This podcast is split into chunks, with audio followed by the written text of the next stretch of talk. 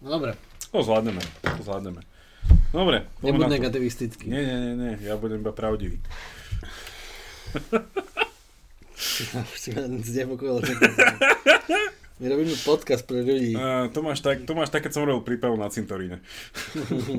som sa tie vzťahy zameral, všetko sa tam poumieralo. no dobre, priatelia, poďme na to. Môžem to uvieť. Počúvate Quantum Idei, podcast, kde veda diskutuje s filozofiou. Vychádzame každý druhý štvrtok a nájdete nás aj na denníku ZME. Ja som Jakub Betinský a som tu aj dnes hrdo za filozofiu. A ja som Jaro Varchol a som vedec na Univerzite Komenského. Takže počase počujete aj mňa. Určite, teda z tých, z tých spätných väzby, keď ste sa pýtali, že kde som, ktorých sme síce nedostali ani jednu, ale ja som tak predstavoval, že určite ste chceli napísať. Tak ja som späť a pozdravujeme Peťa eh, Jedličku, kdekoľvek teraz je na cestách. Kde to bolo naposledy? V Taliansku? Benátkach. Benátky, takže pozdravujeme do Benátskej republiky. A my sa dneska chceme baviť, vás tak pokračovať eh, v tom, o čom ste sa bavili minule. A to bola tá knižka, ktorá sa volá, ako to bola, Legoland? Helgoland. A, a dneska by sme chceli pozrieť na taký uh, zaujímavý aspekt uh, tej kvantovej revolúcie kvantovej teórie mechaniky, že tá je vzťahovosť. Tak ja to nechám na teba, aby si to uviedol, lebo obidvaja sme čítali kapitolu z tejto knihy a ja iba musím podprahovo prezradiť našim poslucháčom a poslucháčkam, že Jaro tu dneska bude za pozitívne ladeného a ja tu budem dneska za realistu. Takže, takže uvidíme, ako to pôjde. Lebo ja som sa pripravoval na dnešné stretnutie na cintoríne, tak ja som dneska taký preniknutý nádejou, ale súčasne aj hrôzou. takže... uh, tak povedz nám viac. No, tak nie je to úplne, že aspekt kvantovej teórie, ale ako sme aj viackrát spomínali aj bez Petra, aj s Petrom Jedličkom, um, že kvantová mechanika je úžasná teória, ktorá nikdy nebola vlastne vyvrátená, ktorá vysvetľuje neuveriteľné veci a poskytuje nám vlastne možnosti a technológie, aké máme, môžeme byť v modernej dobe vďaka tomu poznaniu. Ale nie je úplne jasné, že aký svet načrtáva, čiže čo je za tým že ako sme sa tu viackrát rozprávali aj s Petrom, že či teda znamená to, že žijeme vo svete, ktorý je deterministický, kde je všetko predurčené, alebo kde niekde v jadre, v tej úplne jadre reality je náhoda, tak to, to nie je úplne jasné z kvantovej mechaniky. Proste je to úplne užitočný tool, ktorý veľa vecí vie vysvetliť, vie ich uchopiť, vie ich počítať, ale nevie úplne prezradiť, že čo je za tým. A tento autor, ktorý napísal tú knihu Helgoland, ktorý je jeden z najlepších fyzikov súčasnosti, veľmi uznávaný, a, a dal sa aj napísanie kníh teraz v staršom veku, tak má takú vlastnú interpretáciu, ktorá už akože získala celkom záujem aj iných filozofov a vedcov, takzvanú vzťahovú re, uh, interpretáciu kvantovej teórie, čiže relational interpretation. Um, no a niečom, akože už to možno tušíte, že nie, tie vzťahy tam sú dôležité, lebo ako sme hovorili aj pri Schrödingovej mačke, že stále tam vstupuje nejaký ten vzťah, že pozorovateľ a ten objekt, čo predtým nejako vo fyzike nebolo a vo vede to nebolo zadefinované, že by prečo by do toho zrazu vstupoval pozorovateľ, že prečo keď sa pozerám alebo nepozerám, malo by to byť iné. Čiže je tam už nejaký vzťah k tomu pozorovateľovi. Tak na to sa nechceme zamerať práve preto, že, že niečo také často aj vo filozofii, myslím, že tam sa tomu hovorí nie, že nejaký strukturalizmus, že ide proste o tú štruktúru vzťahov, že tie sú ešte reálnejšie akoby ako tie objekty, medzi ktorými tie vzťahy existujú, že v niečom tie vzťahy sú také fundamentálne. Tak určite to má aj silný ekvivalent vo filozofii. No aj samotné toto je vlastne taká filozofia vedy. Takže o, o tom to je. No dobre, tak uh, Jakub, ešte skôr nech predstavíme, ty si taký expert na vzťahy. tak, uh, ale tak uh, myslel som na vzťahy vo filozofii. Uh, tak uh, prezrať, že, že niečo tak, taký náhľad do, toho, do tej vzťahovosti vo filozofii a, a nech sa dostaneme k tej Roveliho interpretácii. Ja som, chcel, ja som chcel práve povedať, že poďme sa rozprávať nejakých, že aké, aké vzťahy sme v živote mali, ktoré neboli relatívne. Takže ale z tohto prichádzame na to, že vlastne že tie vzťahy ľudia nemôžu mať, lebo ide tam iba o ten vzťah a nie o tých, čo majú vzťah. Takže je to... Nie, ako ja som si to počiarkoval viacero vecí v tejto, v tejto kapitole a ono, že to, že to gro toho celého je veľmi veľmi filozofické, teda ja že tej, tej vedeckej časti sa nebudem tváriť, že rozumiem, ale budem k tomu mať veľa otázok. Ale v podstate tá otázka je, že, teda, že, že čo je to realita? Nie? Že čo, čo je to, čo naozaj že existuje? A teda ten terminus technicus vo filozofii, ktorý teda on tiež prebral, ktorí sa používajú, že, že to, čo existuje, ako my to tak zjednodušene nazývame, že sú to že veci, nie, že to je také, že sa zvykne hovoriť v takom žargone, že, že každý ho pozná slovo vec, používame to denne a že v, nie, v niečom je to takéto, že E, najfilozofickejšie slovo, ktoré len viete použiť, lebo všetko môže byť vec a nič nemusí byť vec. Čiže je to taký, taký, taký metafyzický pojem. No on používa teraz slovičko entita, že čo sú vlastne, že teda realita sa skladá z nejakých entít. A namiesto slova entita môžeme použiť slovo, že nejaký že predmet, nejaký objekt, ktorý teda je individuálny, že nejakým spôsobom, že je sám o sebe a vstupuje do vzťahu s inými tými objektami. No a veľmi zaujímavé je, že ten jump, ktorý on vlastne robí v tom, že že realita je podľa neho e, nejaká že široká sieť interagujúcich entít alebo týchto objektov no a potom robí také tie jumpy z toho, že my sme e, zvyknutí rozmýšľať nad tým, že tie, že tie veci, tie entity, že sú nejaké, nazvime to tak, že nejaké že stabilné, alebo že majú nejaké to gro, ktoré vstupuje do vzťahu s iným grom tej veci, že keď si predstavíme viem, že ľudí, ako jedna z tých entít, že vstupujeme do že v našich ľudských vzťahov, že si poviem, že tak ja som nejaký, iný človek nejaký a na báze tej našej inakosti a tej nejakej tej, tej základných vlastností, čo máme, že vstupujeme do toho vzťahu a tým tým vzťah vytvárame. No on tam v podstate skáče do úplne prekvapivého opačného extrému, kde vlastne tvrdí, že, že, že to, kým sme, vyvstáva len z tej interakcie medzi nami. Ne? Že vlastne ten, že, že akoby tie e, objekty same o sebe sú len definované tými, tými interakciami medzi nimi. Čo je aj z filozofického hľadiska že veľmi zaujímavé, s tým, že on tvrdí, že neexistujú vlastnosti týchto vecí pomimo teda tejto interakcie. Že všetky vlastnosti, ktoré veci majú, sú čisto len teda vychádzajúce z interakcií týchto vecí navzájom. A to mi prišlo, že to je aj vo filozofii známa že známa vec, mám tu k tomu aj potom takú neskôr takú poznámku, že, že ako takto podobne sa pozeral na, na realitu aj že Wittgenstein, ale pre mňa taká tá základná otázka hneď na začiatku bola, že, že mne tam niekde viac chýbalo, ale možno to bolo v tých predchádzajúcich kapitolách, alebo vy ste o tom diskutovali, že z filozofického hľadiska, keď sa teda rozprávame o tých entitách, že ako vlastne on definuje, že, že čo je tá entita ešte predtým, ako vstupuje do tej vzťahovosti. Že on tam dával nejakú tú definíciu, že čo je pre neho tá že, že entita?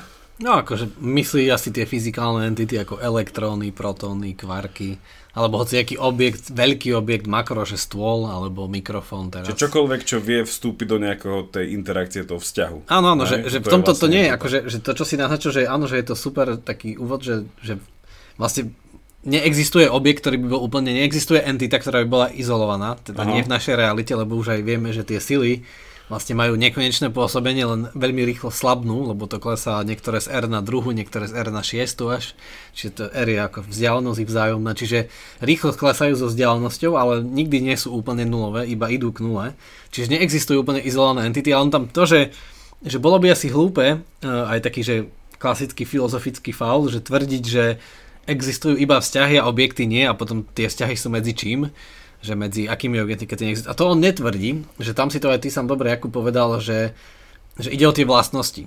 Že presne, že v kvantovej teórii máme ten problém, že ako sme pozerali, že ako sme, poďme si to na tej Schrödingover mačke, to je taký jednoduchý príklad, že tá mačka je v superpozícii dvoch stavov, že je zároveň živá a zároveň mŕtva a kým sa na ňu nepozrieme, čiže keď mi nastane ten akt merania, a tak vlastne je v superpozícii obidvoch stavov, ale ako náhle sa na ňu pozrieme, tak už má iba jednu vlastnosť, že je buď živá alebo mŕtva. Čiže a to on presne hovorí, že, že tie vlastnosti sú vzhľadom na nás.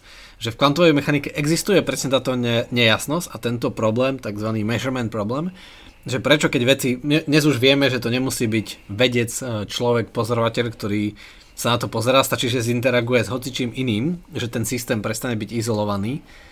A No ale to je to, že zrazu nadobudne tú vlastnosť iba, že hovoriť o tom, že mm, nie o objektoch, že, sú, že neexistujú, ale o tom, že majú vlastnosti, izolovanie je podľa neho, že bezpredmetné a čo mu dáva za pravdu práve aj tá fyzika, čiže naša najlepšia fyzikálna teória, že tá jeho interpretácia nie je akože logicky s rozporom s tou fyzikou, len ďalšie tiež nie sú úplne logicky s rozporom. Ide skôr o tie dôsledky, že aký svet načrtávajú a v tom je to zaujímavé sa o tom baviť.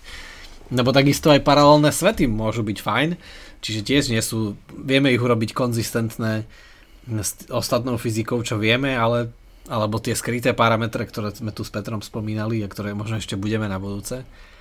tak e, to, tieto interpretácie sú konzistentné a sú v súlade s týmto, no ale nevieme, že aký svetomač čítá. Čiže to o tom sa iba, že ako to môže posúdiť, čo je lepšie, čo nie, že, keby to bola pravda, že čo by to hovorilo o svete. No to je vlastne tam tá moja otázka, ktorá sa vracia k tomu, že čo myslí pod tým slovom entita, lebo však v tom klasickom takom metafyzickom žargóne, asi teda však aj vo, vo filozofii vedy a tam má oprava alebo doplň, že sa hovorí o tom, že že entita ako taká je e, súborom vlastností a tie vlastnosti sú že viacerých druhov a že niektoré z tých vlastností, tam bol potom tie zaujímavé diskusie, ktoré boli, že áno, že niektoré tie vlastnosti úplne závisia od pozorovateľa.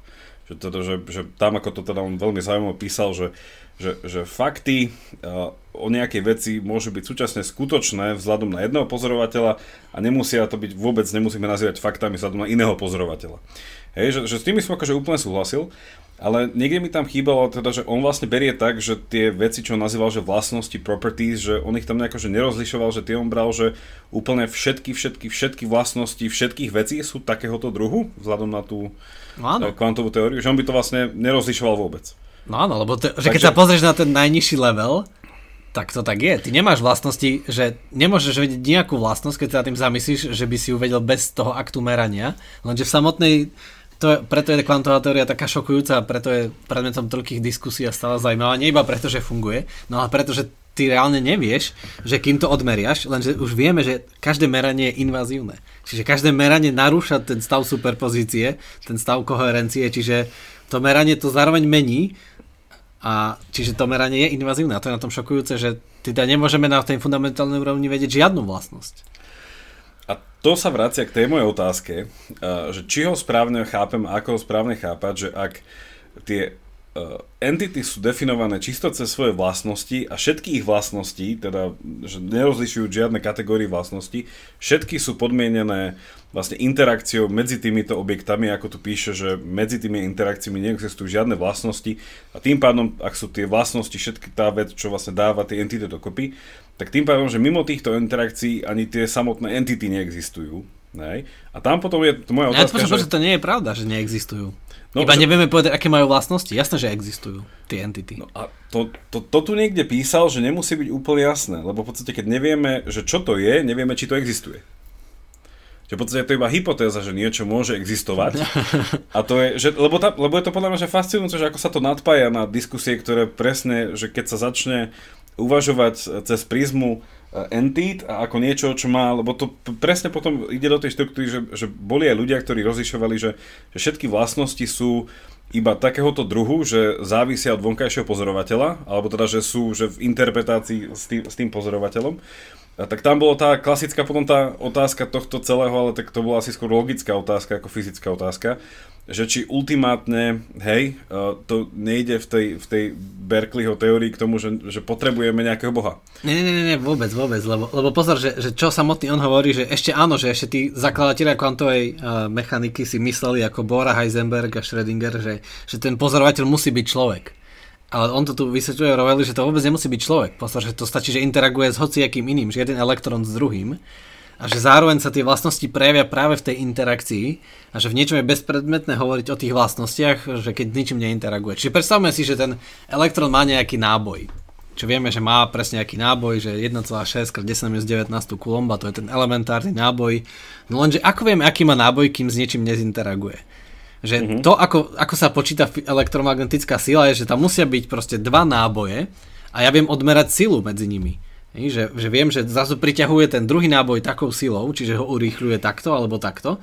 Čiže bez toho, aby s niečím interagoval, ten náboj je bezpredmetný, lebo, lebo ako vôbec viem, že má náboj, keď ho nepriťahuje žiadny iný náboj, tak to vôbec neviem. Čiže takisto by som to mohol hovoriť, že, že aj taký ľahší príklad, že keby som mal niečo, čo nie je proste elektricky nabité, tak ten náboj sa neprejaví, tá jeho vlastnosť sa neprejaví. Čiže znova vidíme, že ten náboj, aby som ho odmeral, aby som vôbec vedel povedať, že má takýto náboj, tak musím to proste, hej, a musím ho proste nejako zažiť, nejako oskúšať. To je tak, mm. ako by som vedel, že, že aké má Jakub teraz na sebe tričko, tak musí sa niekto pozrieť, aby sme vedeli, že aké má teda tričko, že aké je farby. Že pokiaľ sa... Škoda, že to nikto taký nie je. ďakujem, ďakujem chatu GPT, že teraz tu bol so mnou. Takže, že, presne, ale že ešte taký lepší príklad z takej bežnej klasickej fyziky je rýchlosť. Že rýchlosť je klasická relatívna veličina v zmysle, že že rýchlosť, že keď mám rýchlosť 10, ale tak to je iba rýchlosť hľadom na niečo, že sami vidíme, že keď sme v autobuse a tak zrazu tie sedačky sa nepohybujú, ja sedím na tej sedačke, ja idem Proste na, na tú sedačku je moja rýchlosť 0. Ale keď mm. sa pozriem vonku, tak na ten strom, ktorý je pri ceste, je moja rýchlosť možno že 80 km za hodinu. Ale keď ma obieha iné auto, ktoré ide stovkou, tak moja rýchlosť na neho je minus 20, že o 20 menšie ako on. Čiže zrazu tá rýchlosť je úplne relatívna, že je ťažké e, povedať, že stále je možné, aj keď asi veľmi nie, ale čisto teoreticky, že áno, Zem stojí a všetko ostatné sa hýbe, mm-hmm. ale nedáva to zmysel. Čiže ale... Čiže podľa neho všetky vlastnosti sú ako rýchlosť. No že, no, že nie, však nie je to až také dohĺbky, že teraz sám, akože sám uvažujem, že možno ten náboj a hmotnosť, že v mnohých interakciách sa neprejavujú, ale akoby tam sú, že niektoré vlastnosti sa prejavia práve v tých interakciách a niektoré akože môžeme rátať. A však hej, je to je to o to, že vysvetliť nejakú tú divnosť, že tá divnosť kvantovej fyzike proste je, to je fakt. No a tie vysvetlenia sú všetky svojské divné a táto jeho je v niečom taká taká najfilozofickejšia, že hovorí o tých vzťahoch, o tých interakciách, čo je v niečom akože že fajn, lebo keď si predstavíme no, svet, kde je iba jeden objekt a s ničím neinteraguje, tak nevieme o ňom nič povedať a je úplne vlastne bezpredmetné, aké má vlastnosti. Uh-huh. Že teraz, keď je tam iba sám, tak či váži 100 kg, alebo 5, alebo miliardu, tak je to vlastne jedno, aj tak nevieme, že nič iné nepriťahuje, nepôsobí na nič iné gravitačnou sílou, lebo nič iné tam nie je, tak vlastne má vôbec hmotnosť, keď nič nepriťahuje, keď sa nejako neprejavuje tá uh-huh. Že... Lebo ešte neprišlo nič, čo by ho pritiahlo. Čiže je to... to sú tí, to sú tie osamelé entity vo vesmíre, že stále čakajú tú lásku svojho vesmírneho života. to sú tí cynici. Víte, víte, ho, ja som vám vravel, milí, poslu, milí poslucháči, milí poslucháčky, že Jakub je expert na vzťahy. Čiže... A, toto, to, toto je ten tzv. kvantový cynicizmus, že, že, že keď príjete do toho bodu, že už vás nič nevie nejakým spôsobom nadchnúť v živote. Ale tak ja som sa s tým... Kvantový cynik. to je dobré povedanie, to som ešte nepočul, to si daj patentovať. Ale práve, že metafyzici, filozofi vymýšľajú presne tieto osamelé vesmíry, že oni majú radi tieto possible worlds, kde vymyslia niečo, aby tak, ukázali tú pointu. Tak, tak že svet, kde je iba jeden objekt, alebo svet Hegelová väčšiná noc, alebo proste... To sú, tí, to sú tí ľudia, čo si myslia, že vždycky je chyba v niekom inom a nie v nich, že si vymyslia ten, ten multiverz, kde hľadajú dokonalého človeka k sebe, ale pritom stačí zostať v tom, no dobre, už do takej hlbokej psychológie, ale každopádne mňa tu veľmi zaujalo, toto som si počiarkol, Uh, opäť, že ako správne chápem, čo ja vôbec akože si nemyslím, že ho správne chápem, ale toto ma zaujalo, že ak naozaj uh, tá definícia toho, že čo sú to tie entity, hej, a tam, že naozaj tie entity, ako sme hovorili, že entita som aj ja, Hej, entita je stolička, strom entita je teda asi aj že myšlienka, entita je aj hocičo, hocičo, čokoľvek, čo vieme dať do, nejakého, do nejakej vety, že toto je hm, niečo a nejako vieme o tom rozmýšľať. Tak on tu hovorí, že keď je to teda definované, uh, teda že, že entita sa skladá z vlastností a vlastnosti sú v podstate nie, že pozorované, chápané, že, že, že, že viem, čo to je iba cez interakciu tých vlastností týchto dvoch objektov, mm-hmm. tak on tu potom hovorí veľmi pekne, že každá takáto interakcia je vlastne niečo, čo nazývame udalosť. Je, že vlastne, že medzi mm-hmm. týmito objektami sa uh, dejú udalosti. A, a tam potom pekne, neviem odkiaľ táto citácia a hovorí teda, že na Margo teda a, filozofie, ktorá stále hľadala nejaké tie, on tuto nazýva, že, že, že filozofia hľadá nejaké že absolútne vlastnosti, nejaké že absolute properties, hej. A potom tu dáva nejaký citát, a, neviem kto to hovorí, a, Horáciovi, že možno vo svete, teda na nebi a na zemi je oveľa menej E, veci, ako sme si v skutočnosti, o ktorých v skutočnosti filozofia snívala, že v podstate možno, že oveľa menej e, objektov a že sú to iba také tie, tie spolu vytvárané objekty, ale toto sa mi páčilo, že, že namiesto objektov a entít vlastne, že hovoriť o tom, že čo v skutočnosti existuje, sú vlastne, že udalosti, nejaké tie happeningy, niečo, čo nejakým spôsobom, že je to že nejaká tá, tá pozorovateľná interakcia, alebo to, že to, a toto sa mi akože veľmi páčilo, uh, akože vedie to potom k tomu, čo neskôr aj na ďalších stranách ukazoval, že, že tým pádom, že na ten happening sa samozrejme že dá pozrieť z rôznych perspektív, že zase tam môže byť to, že pre, teda v interakcii z jednej strany to môže byť fakt, z druhej strany to nemusí byť fakt. Čo mne sa akože pretavilo celkom do takého súčasného takého izmu, ktorý sa používa v morálnej teórii, teórii, že dneska veľa ľudí už nechce hovoriť o tom, že, že morálka bola relativistická, tak sa to nazýva, že tzv. Že perspektivizmus, a že v podstate záleží od uhla pohľadu, že do ktorého vstupujeme do toho. A toto sa mi hrozne páčilo, že vlastne, že áno, že ak, že ak to definujeme akože tá, to gro veci, hej, tá entita, že čo tá entita je, je, je vlastne v tej interakcii medzi nimi, tak potom vlastne, že úplne to dáva zmysel, že dôraz musí byť na, ten, na tú udalosť. Že to je vlastne ten nosič toho, toho významu, toho poznania. A toto sa mi akože, te, tento jump sa mi tam veľmi, ak som ho správne rozumel, sa mi to veľmi páčilo, mm-hmm. že mi to dávalo zmysel. Hej, však niečom je to také, m, mm, také svieže myslenie, ktoré vlastne to, čo pozorujeme, sú proste, to, čo pozorujeme, sú tie udalosti, presne, a samotné pozorovanie je proste meranie, čiže, a to sú fakty, na základe ktorých všetko vieme, že keď sme sa minule s Petrom bavili o tom, že ako na to Heisenberg prišiel, na taký, taký ten skok k tomu, že dokázal zrazu opísať tie veci maticami, tak povedal, že to, čo pozorujeme, je proste fakt, lebo to pozorujeme, tak poďme sa to snažiť nejako opísať a opustíme tie veci, ktoré nepozorujeme, iba predpokladáme a berieme ich za jasné. Čiže to isté pre mňa robí Roveli, že Heisenberg proste povedal, že však ale my nevidíme, my vidíme ako ten elektrón skočí z orbitálu na orbitál a nevidíme, že sa nejakou rýchlosťou pohybuje po nejakej pozícii X. Ako si vidíte auto a vidíte, ako viete, že má rýchlosť 80, tak vidíte, ako sa pohybuje po tej ceste. Presne viete, kde bude v akej pozícii, v akom čase, keď viete jeho rýchlosť, ale my toto nepozorujeme na elektrón, my pozorujeme tie skoky tak vtedy Heisenberg urobil ten skok, že opustme tie veci, že rýchlosť, že elektrón má stále nejakú pozíciu a rýchlosť, lebo to nikdy nepozorujeme. Pozorujeme tie skoky a zrazu, ich, keď ich nahradil maticami, čo sa zdalo, že absurdné, divné, tak to fungovalo.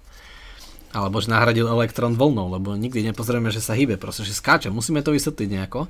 Tak a takisto môže byť Roveli v tomto taký inovátorský, že vlastne celý čas my robíme pozorovania, čiže pozorujeme nejaké udalosti, my nepozorujeme entity samé o sebe, my ich pozorujeme vždycky v interakcii s nami.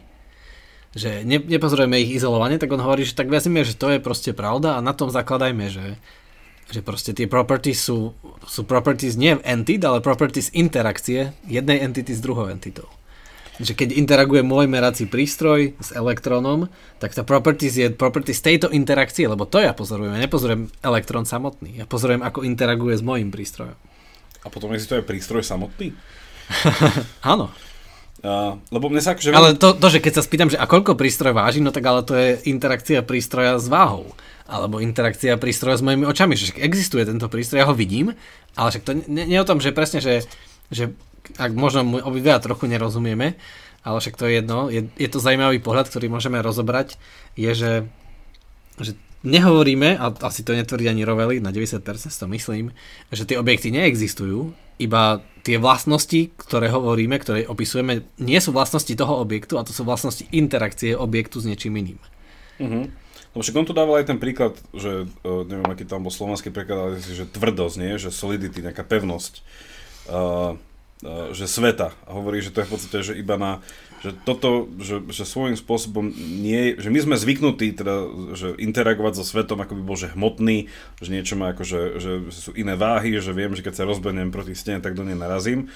Ale hovorí, že toto v podstate, že je iba, že istý, istý aspekt reality, ktorý je akože na nejakej mak- makroskopickej úrovni, hej, ale potom na tej, na tej malej úrovni, že vôbec akože svet E, nevykazuje, teda túto to čítam, e, že túto kontinuitu, alebo že nejakú tú fixnosť, hej, tú stálosť, a že na tej e, mikroúrovni, že skôr je svet z týchto, sa skladá z týchto eventov, hej, že ktorí sú teda diskrétne, čiže uh, oddelené. A tam potom bolo akože pre mňa zaujímavé, že ten uh, jump do toho, že záveru tejto kapitoly, kde teda hovorí opäť, že o povahe tohto sveta, kde, uh, že, a to je súčasne pre mňa zdroj záujmu, ale aj otázok, že keď on prechádza do takého že básnického jazyka, a tam v tom závere, teda ja to iba preložím z angličtiny, e, tú časť, čo tu mám počiaknuté, hovorí, že, že svet, ako ho chápeme, sa teda láme uh, do množstva, alebo do nejakej hry, hej, do nejakej súhry množstva pohľadov, ktoré teda neumožňujú nejaký jednoznačný globálny pohľad na veci. Hej, že vždycky, te, ako sme hovorili tých, o tých perspektívach. A hovorí, že, že my vlastne žijeme vo svete, ktorý je svetom perspektív, svet určitých že výjavov a nie entít, že toto je to, na čo som sa odkazoval, že v dejinách filozofii presne bola to, táto snaha, že prizna nejaké že definitívne vlastnosti veci, že tie, čo by ich že, že definovali za každých okolností, že sú rovnaké, že vlastne on túto rovnakosť nejako odmieta a potom hovorí, že vlastnosti veci nie sú v týchto veciach, hej, ale že vlastnosti veci sú mostami medzi jednotlivými vecami, hej, že vlastne ich spájajú. A potom hovorí, že predmety sú takými, alebo sú, sú akými sú len vzťahom na iné objektmi a teda vznikajú ako nejaké uzly hej, medzi týmito mostami, ktoré vytvárajú tie interakcie. No na záver tu hovorí, že svet, ako ho my vnímame, je tzv. že e, to bolo pek, pekné slovo, že je v podstate, že, že hra, ale je to tzv. že, že tá e, perspektiválna, alebo že hra rôznych perspektív. A tuto potom na, na záver dáva takú metaforu so zrkadlami, že je to ako keby že hra súhradie, hra zrkadiel, ktoré existujú ako reflexie jedného druhé a nielen, že ako reflexie jeden druhého, ale aj reflexie jedna v druhej. Hej? A potom na, zakončuje, že tento, e, že tento svet tých výjavov, tých fantáziem, nejakých tých Eh, tých takých tých obrazov, hej, že to je vlastne uh, ten svet toho kvanta, tak povediac. No a mne sa mhm. toto nemohlo nespojiť s Ludvíkom Wittgensteinom, ktorý tvrdí niečo veľmi podobné, že, že definícia veci neexistuje. On tvrdil, že, že vec vždycky definuje iba tá, že tá súhra podobných vlastností medzi vecami, že on to nazýval tie, tie, tie rodinné podobnosti, že keď sa chcem spýtať to, že, že, že čo je to láska, tak lásku spoznáme len na báze toho, že je 1500 nejakých otieňov lásky, ktoré sa pre, prekrývajú do istej miery, že pre všetkých nás je to pochopiteľné, neexistuje jedna definícia lásky. Mm-hmm. No a tam bolo zaujímavé to, že on tiež používa to slovo hra. On vlastne používal to slovo hra ako jedno z tých kľúčových e, prirovnaní, že ako to vlastne funguje, že keď chceme definovať hru, tak samozrejme, že aj šach je hra, futbal je hra, aj Dota je hra, aj Solitaire je hra, aj ruská ruleta je hra. A všetko to nejako chápeme ako hru, pričom niektoré z nich by si až odporovali v tom, že, že ako prebiehajú a tak ďalej. Ale že, že v niečom, že vždy sa tam dajú nájsť nejaké pravidlá, uh, že podľa ktorých by sme to vedeli určiť. No jedno z toho bolo, že on tvrdil, že, že hra má vždycky nejaké, hej, že nejaké, že tie pravidlá, podľa ktorých funguje. Hej, že keď tie pravidlá môžu byť rôzne a tak ďalej. A tam je pre mňa zaujímavé, že spýtať sa vlastne tohto Roveliho, či, či aj on si myslí, že či v tom... Tak to sme ho mali pozvať do podcastu, keď sa ho chceš spýtať, ale to ja, ja, sme ho nepozvali, to sme to, na to zabudli. To ja mu odkazujem a teraz plynule prechádzam do taliančiny. to prestríneme. Že, že, že, či on to vníma podobne, že keď, tie, e, že keď to, čo v skutočnosti existuje, hej, sa vytvára v tých, tých interakciách, tých rodinných podobnostiach, že či tam vníma, že tieto rodinné podobnosti ale i tak stále musia byť na nejakej meta úrovni Uh, že, že to vedie k nejakému to, čo on odmietal, že k nejakému tomu univocal, k tomu takému nejakému jednoznačnejšiemu významu. Lebo Wittgenstein mi povedal, že ak všetko, že ak, definícia, ak definície hry, hej, sú také, že veľa podobných hier, že stále ale vieme povedať, že tých veľa podobných hier má niečo, čo ich robí hrami. Že síce tu jednu vec, že nevieme, že, že nevieme ju popísať nejakou že jednou vetou, ale že musí byť nejaká, že to je to slovo, ktoré on sa tu akože tomu vyhýba, že musí byť nejaká nemená vlastnosť veci, ktorú ak majú, tak je to hra. Hej? Lebo inak akože by sme iný happening, iný event, že môže byť pre niekoho hra a pre niekoho nie je hra, ale za istého predpokladu, ty ak sa na to pozrieš z toho uhlu, že by to mala byť hra, tak by si to ako hru mal vidieť. Že tá faktickosť tej hry by tam mala byť. Že napríklad, keď poviem, že, že, že hrá šach a ty si neuvedomíš, že je to hra, tak keby som ti to vysvetlil a, dal ťa do, a dal ťa do tej perspektívy tej hry, hej, mm-hmm. to, to ťa nakloním ako to zrkadlo, tak ty by si mal byť schopný pochopiť, že a z tohto uhla, z tohto uhla pohľadu je to fakt, že je to hra. A to je vlastne umožnené len preto, že existuje tam nejaká meta úroveň toho, že existuje tzv. Že, že v tej perspektívnosti veci, že existuje, že, že istý druh perspektívy, ktorý je relatívny, ale v tom slova zmysle, že vždycky to bude ten vzťah, že hry a hry, alebo hry a hráča. A že ja ťa tam viem dostať. A že toto svojím spôsobom už, že vykazuje nejaký, tie vlastnosti, ktoré už sa nemenia mm-hmm. s tou interakciou tých vecí. Ale neviem teda, že poprvé, či som to vôbec zmysluplne povedal, a toto by som sa ho spýtal, si... keby sme šli, keby sme šli niekde, že toto by som sa hrozne z toho chcel spýtať celého, to na mňa tak vyvstáva. No pre mňa si to zmysluplne povedal, len, len to, že nie je všetko, že, že preto, že fyzika nie je úplne filozofia, však preto sú to dve rozličné slova, lebo to nie je úplne to isté, že, že presne tieto veci ehm, sa dajú ľahšie obísť, možno keď je tá veda šťastie exaktná, alebo vlastne úplne exaktná, ale keď to je také úplne povedať, že úplne, ale proste má iné metódy, tak tam je ľahšie sa dohodnúť na tých e, objektívnych vlastnostiach, že nakoniec ako sme sa bavili o teórii relativity, tak to je iba vlastne taký istý pojem, že mohla sa kľudne volať teória absolútna, lebo niečo je relatívne, ale iba preto, že vieme, že iné veci sú absolútne. To je asi jasné, že niektoré veci musia byť absolútne, no ale že to pre mňa jednak nerozoberá do hĺbky v tej kapitole, ale hej, máš pravdu, že to by bola zaujímavá otázka sa ho spýtať, že ako to vidí.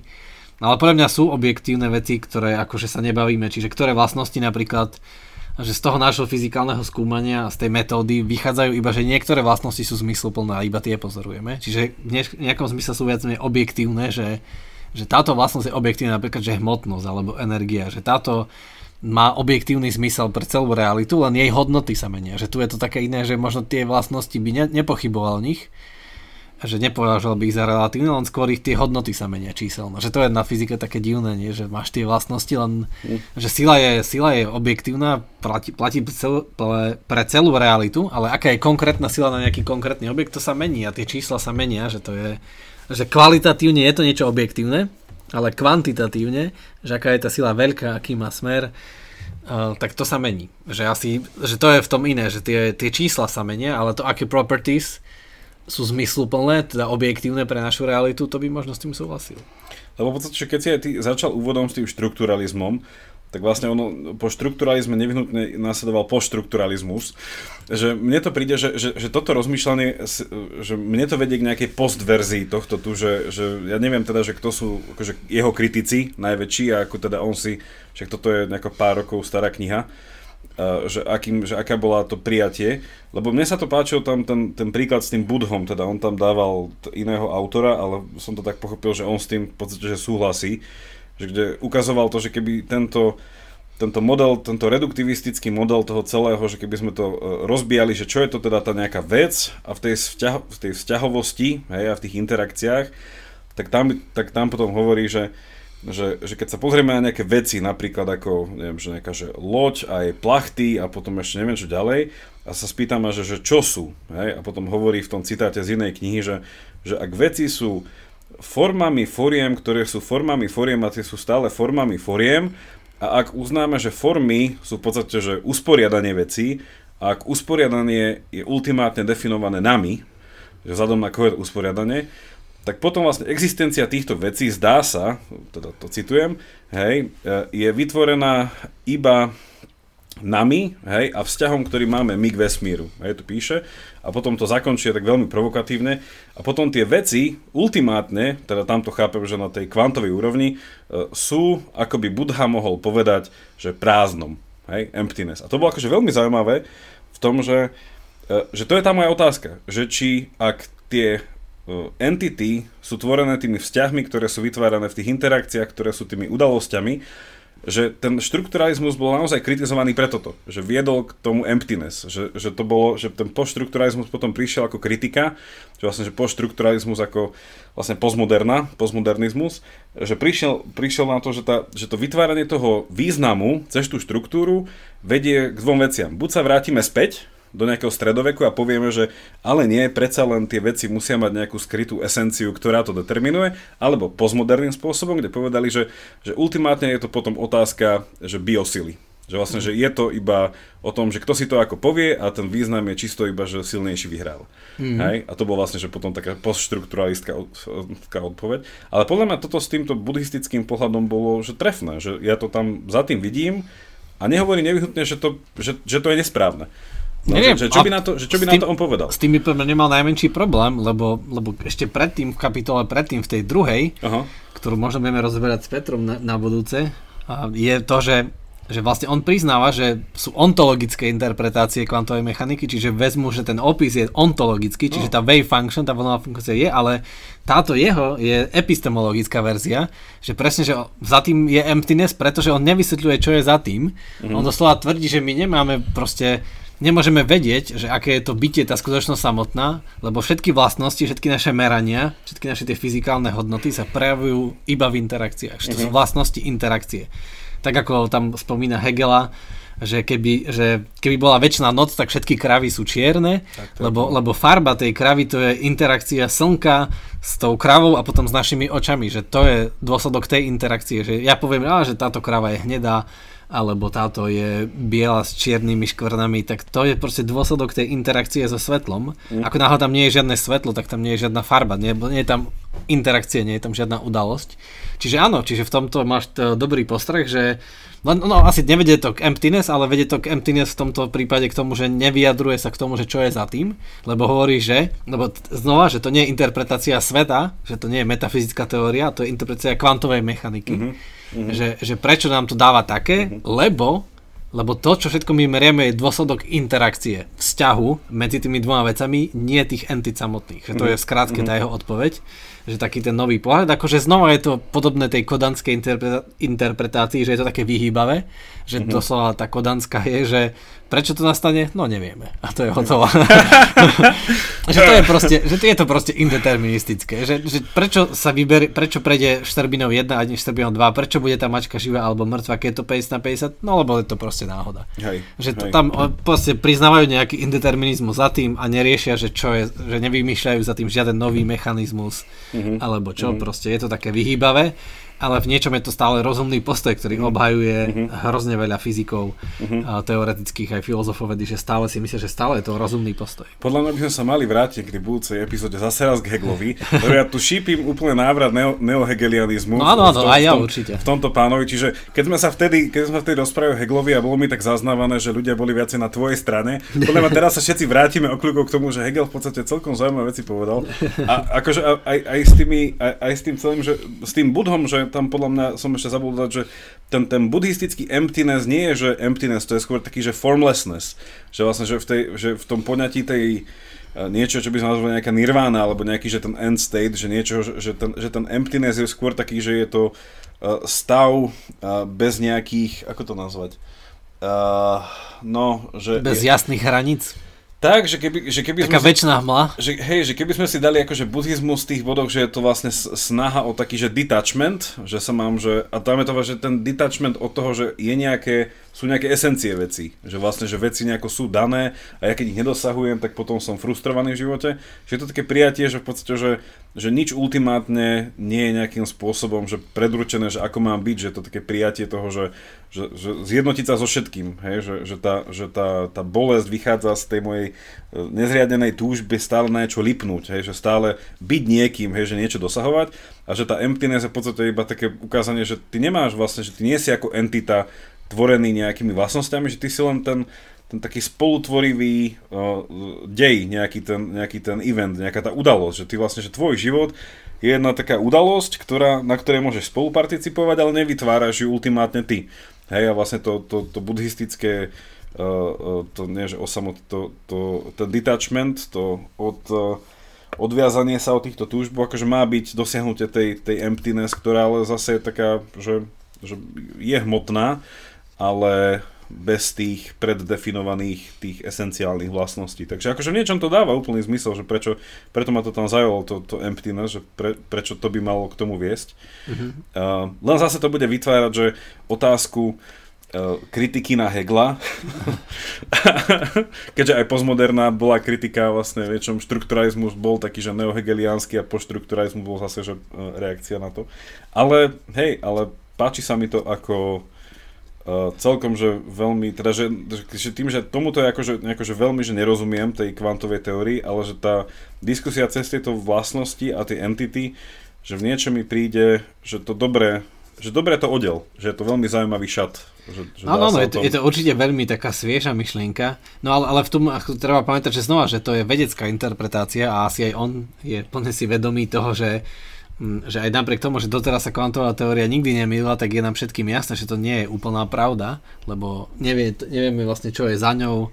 Niek, zdá sa, ako vidíme, však už len tým, že existujú rôzne interpretácie, že stále ešte tam niečo chýba a je možné, že sa zmení, však aj samotný Rovelli pracuje na kvantovej teórii gravitácie, to znamená, že ako to prepojiť s relativitou a teda s priestorom, s vlastnosťami časov a priestoru Čiže stále je tam proste možná ďalšia teória, že to je, že ako, ako si máme vysvetliť, že to, čo sa deje teraz, že to funguje, proste, že prečo tie, tie vzorce, tie rovnice, tie matice, tie vlny, prečo to proste funguje a hoci čo, ako sa spýtame reality, ako sme teraz hovorili, že v chémii, v kvantovej chémii, v biológii, že proste stále to funguje a dokáže to vysvetliť stále nové a nové veci, proste nemýli sa to, tak ako je to možné? Že čo nám to teda hovorí o svete, tak toto je jeho interpretácia, že, že preto to funguje, lebo vlastne to skúma interakcie, ale že stále tie, tie entity nevyjadruje sa ako že ku ním konečnou odpoveďou, že môžu byť stále hociaké. Uh-huh. A že tá nová teória to môže priniesť. A, čiže to je taký, že mňa veľmi, veľmi svieži pohľad hej, na, na kvantovú mm. mechaniku, že pozrieť sa na to cez vzťahy, lebo je to také, že presne, že dá sa to vysvetliť tak krásne nie, v tej kapitole, že ľudovo cez mnohé veci, že sami si uvedomíme, že vlastne stále je to interakcia. Že aj veci na to často zabudnú v tom zápale toho merania vedeckého bádania, lebo je to všetko high-tech, ale hoci ako high-tech to robíme, stále to interakcia a stále keď chcem niečo vedieť o tom skúmanom, tak potrebujem nejaký prístroj. Čiže napríklad rengenový obrázok eh, zlomenej kosti je proste interakcia tých eh, rengenových lúčov toho svetla s vysokou frekvenciou s tou kosťou a potom my sa na to pozeráme. Čiže je to, je to výsledok tej udalosti, ako to zinteragovalo to svetlo mm. s tou kosťou.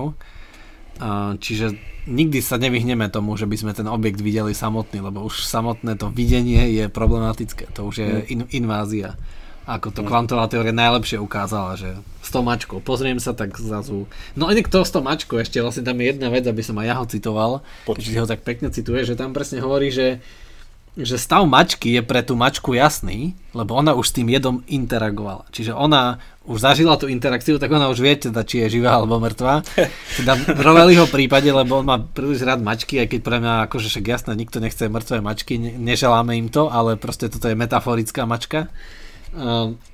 Tak uh, t- pre tú mačku je to jasné, lebo ona už tým jedom interagovala, alebo v Roheliho prípade so sedatívom, ale pre pozorovateľa vonku nenastala tá interakcia, lebo pozorovateľ vonku ešte nemal interakciu s tým systémom vo vnútri a preto ten pozorovateľ vidí, že tá mačka je zároveň živá a zároveň mŕtva, teda pre neho je tá mačka, no teda vidí, nebolo správne, nedokonalosť jazyka. Pre toho pozorovateľa je tá mačka v superpozícii dvoch stavov, lebo práve to nevidí čiže neinteraguje s ňou. Čiže toto krásne takéto šikovné vysvetlenie toho problému, že, že napríklad tej mačky, čo vlastne naráža na to rozbitie superpozície pomeraní, že tomu, čo je vo vnútri, ono to interaguje, tak ono to už vie, ono to už je v nejakom stave, ale keď my zvonku to nemeriame, tak to nevidíme. Uh-huh. Že doslova to môžeme predstaviť, že neviem, máme jednu guličku a dáme ich do dvoch krabičiek a zavrieme a teraz sú jednu na stole a keby sme boli my tá gulička, tak vieme, v ktorej krabici sme, že či z tej, čo má žlté vnútro, alebo tá, čo má biele, to je jedno. No ale kým zvonku sa nepozrieme, tak nevieme, v ktorej krabičky, či v krabičke 1 alebo v krabičke 2 je tá gulička, lebo nevieme uh-huh. zatiaľ, lebo sme ešte neinteragovali s tým systémom. Čiže, ale to neznamená, že to vnútri nie je jasné. Čiže pe- celkom šikovne to obchádza takú tú, vyhyba sa tomu neur- tej neurčitosti, iba hovorí, že že tá určitosť je definovaná tou samotnou interakciou, že musí mm. nastať tá udalosť toho pozorovania, tej interakcie a tam sa dozvieme všetky vlastnosti, že je bezpredmetné o nich hovoriť. Že v niečom sa to zdá doslova, že také triviálne vysvetlenie, ale nikto iný to takto neskúšal vysvetliť. Mm. Čiže už to má aj vlastné entry na Stanford Encyclopedia mm. of Philosophy, má tá Relational Mechanics. Ne, teraz neviem, či ju písal Rovelli alebo nejaký jeho stúpenec už. A, tak a, a zdá sa mi, že aj Rovelli spolu s niekým. Mm-hmm to mm. napísali. Čiže už to stáva takou relevantnou odpoveďou. Už, už o tom rozprávajú, už, už aj iní o tom rozprávajú ako my. To je, to je dobré. To, to, to. ja som iba záverom chcel povedať, že ešte, že keby, keby Roveli išiel do teologických vôd, tak určite by veľmi prispel do, uh, do, teolo, do, do diskusie o povahe Boha, že či, by, že či by dokázal svojim pohľadom rozriešiť teda, že pohľadom na povahu reality, ak je teda, že Boh súčasťou, alebo ak on definuje realitu, teda, že by vedel podľa mňa e, poskytnúť argument pre jednu stranu sporu, že či je Boh unitárny alebo trinitárny, tak by, by v niečom určite e, išiel asi tým smerom, že, že aj niečo, čo nazývame Boh, musí byť radšej súbor nejakých interakcií na to, aby sme mohli definovať, čo to je. A je teda podľa Roveliho možno e, zdanlivo pravdivejší pohľad na Boha, ak by bol v troch osobách ako v jednej. Vieš, lebo tým pádom vlastne by to mohla byť udalosť, tak, takzvaná... Áno, by, um, bol by no, v neustálej interakcii. Bol by v neustálej interakcii, takže v podstate, čo aj istá teória tvrdí.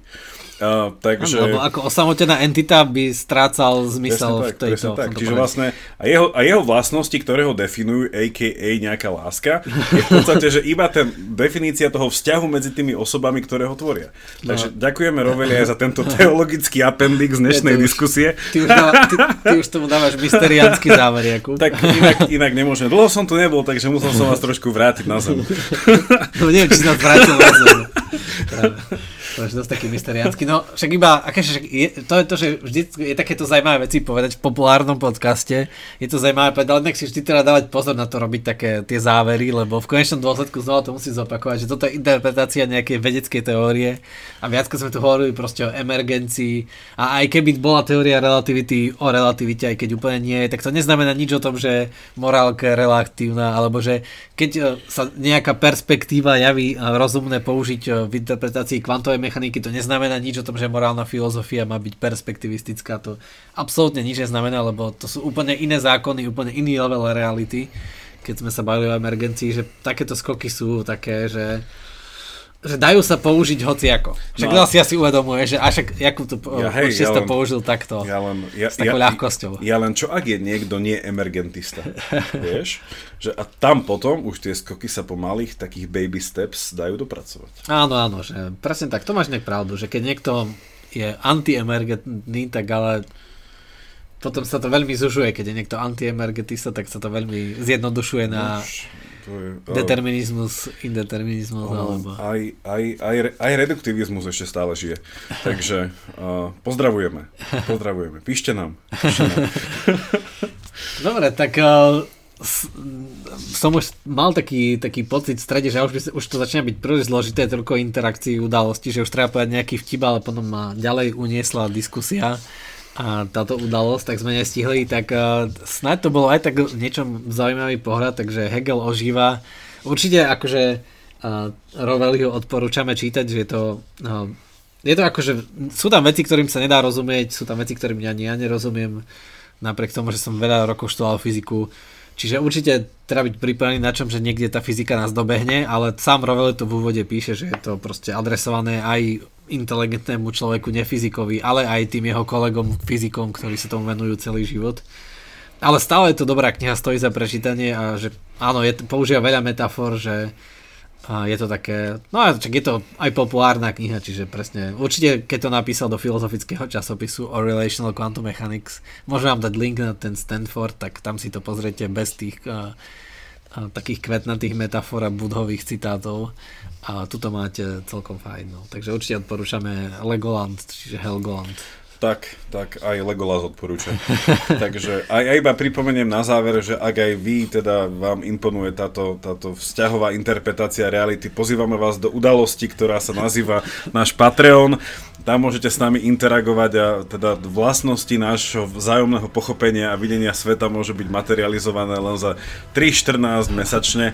Takže link nájdete tiež v popise. Ďakujeme vám, že nás e, aj týmto spôsobom podporujete. No a v záverečnej časti Jaro hovoril, že sme mali povedať nejaký vtip, tak ja mám pre vás vtip do záverečnej časti. Ja som už to myslel, že, ja som myslel, že, Jakub povie pozvánku po taliansky. Á, tak to že sa budeme rozprávať po taliansky, ja budem Roveli a on bude ten novinár, ale uvidíme. Uvidíme, však príďte do záverečnej časti a uvidíte. Signor Rovelli, volta.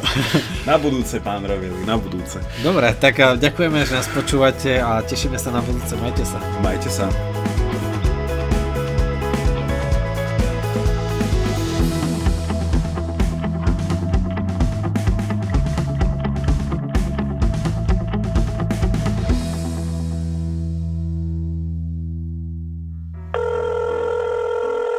Dobrý deň. Dobrý deň, tu je Adam Blaško, ja moderujem satirický podcast Piatoček. Máte na chvíľku čas? Akože absolútne vôbec, hej. Tak aj takto môže dopadnúť nový piatoček, ale nemusí. No nezistíte to, kým nás nebudete počúvať. Sme satirický podcast, ktorý už pomaly začal politikom robiť vrázky na čele. Špinavé protislovenské prostitútky. Piatoček si môžete vypočuť prekvapivo každý piatok na vašich obľúbených streamovacích platformách. Mne normálne láta z rukou vypadla. A nezabudnite, boskávame vás všade. Dovidenia.